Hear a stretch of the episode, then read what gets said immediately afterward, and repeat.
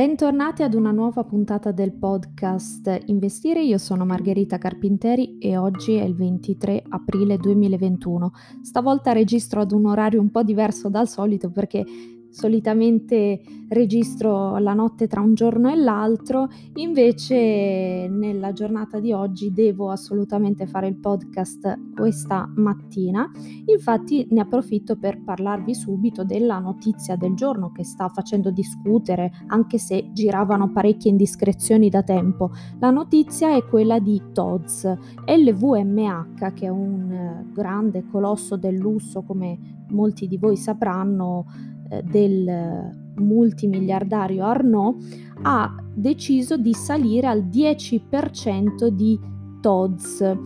Quindi, come avevo già detto, perché avevo già parlato del caso TODS nei giorni scorsi, la crescita non è stata tanto dettata dall'arrivo di Chiara Ferragni nel CDA. Questo non vuol dire che Chiara Ferragni non sia brava nel suo lavoro, però chi bazzica nella finanza sa benissimo che in realtà ci sono cose molto più grosse dietro. Infatti il motivo per cui stava salendo eh, nei giorni scorsi e ha iniziato a salire ben prima che la Ferragni arrivasse nel CDA, il motivo era chiaro e l'EVMH stava comprando e stava salendo nella sua partecipazione in TODS. Era già dentro TODS, ma adesso è al 10% e ha comprato anche molte azioni da Diego della Valle perché ha venduto il 6,8% del capitale della società a LVMH e LVMH era già azionista al 3,2%. Non solo, addirittura pare che LVMH stia valutando di comprare tutta la società e che quindi ci sia un delisting su, su, di TODS e questo ovviamente fa crescere la società in borsa. Non è stata Chiara Ferragni con tutto il rispetto per lei e anche l'ammirazione nel lavoro che fa, ma assolutamente non è lei ad aver fatto crescere così tanto le azioni.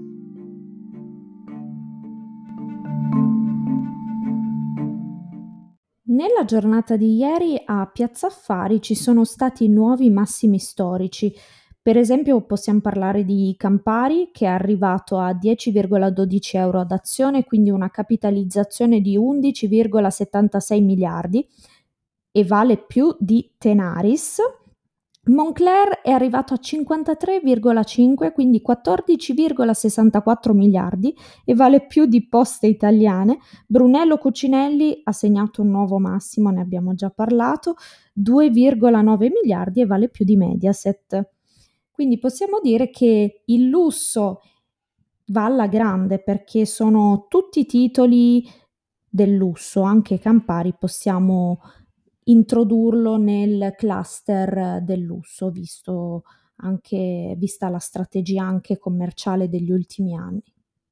Invece per quanto riguarda la Superlega, il progetto, come già abbiamo detto, è naufragato e JP Morgan ha ammesso di aver valutato male il progetto non è stata sicuramente una bella figura da parte di una delle più importanti banche del mondo, ma addirittura pare che si possa andare verso una dimissione di Andrea Agnelli, uno dei fautori di questa Superlega, e si vocifera addirittura che possa essere sostituito dal cugino Alessandro Nasi. Vediamo nei prossimi giorni John Elkan cosa deciderà perché comunque John Elkan ha sempre voce in capitolo riguardo la Juventus, essendo di fatto il vero proprietario della Juventus.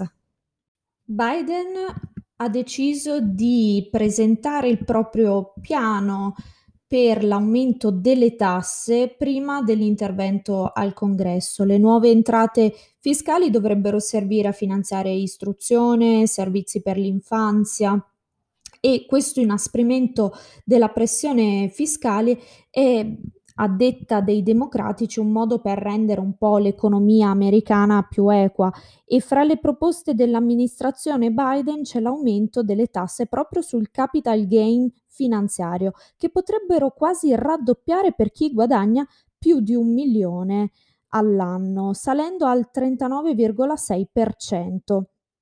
Poi se si aggiunge anche la tassa sul reddito da investimento introdotta da Barack Obama e fissata al 3,8%, si arriva quindi tra tutto al 43,4%, ovviamente per chi guadagna più di un milione di euro dalla finanza. In America non hanno preso benissimo questa proposta che molto probabilmente diverrà realtà, infatti subito le borse hanno stornato quasi immediatamente.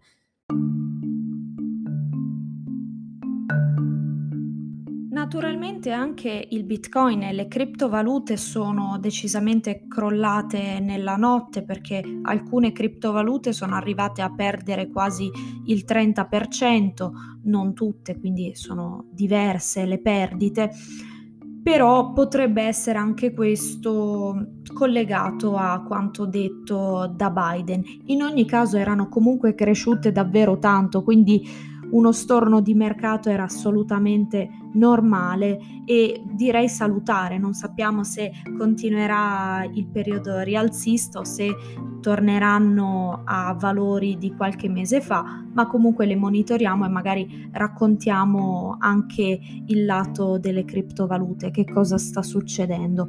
Per ora mi sento di dire che sia un ritracciamento naturale dovuto a una grande crescita dei mesi precedenti.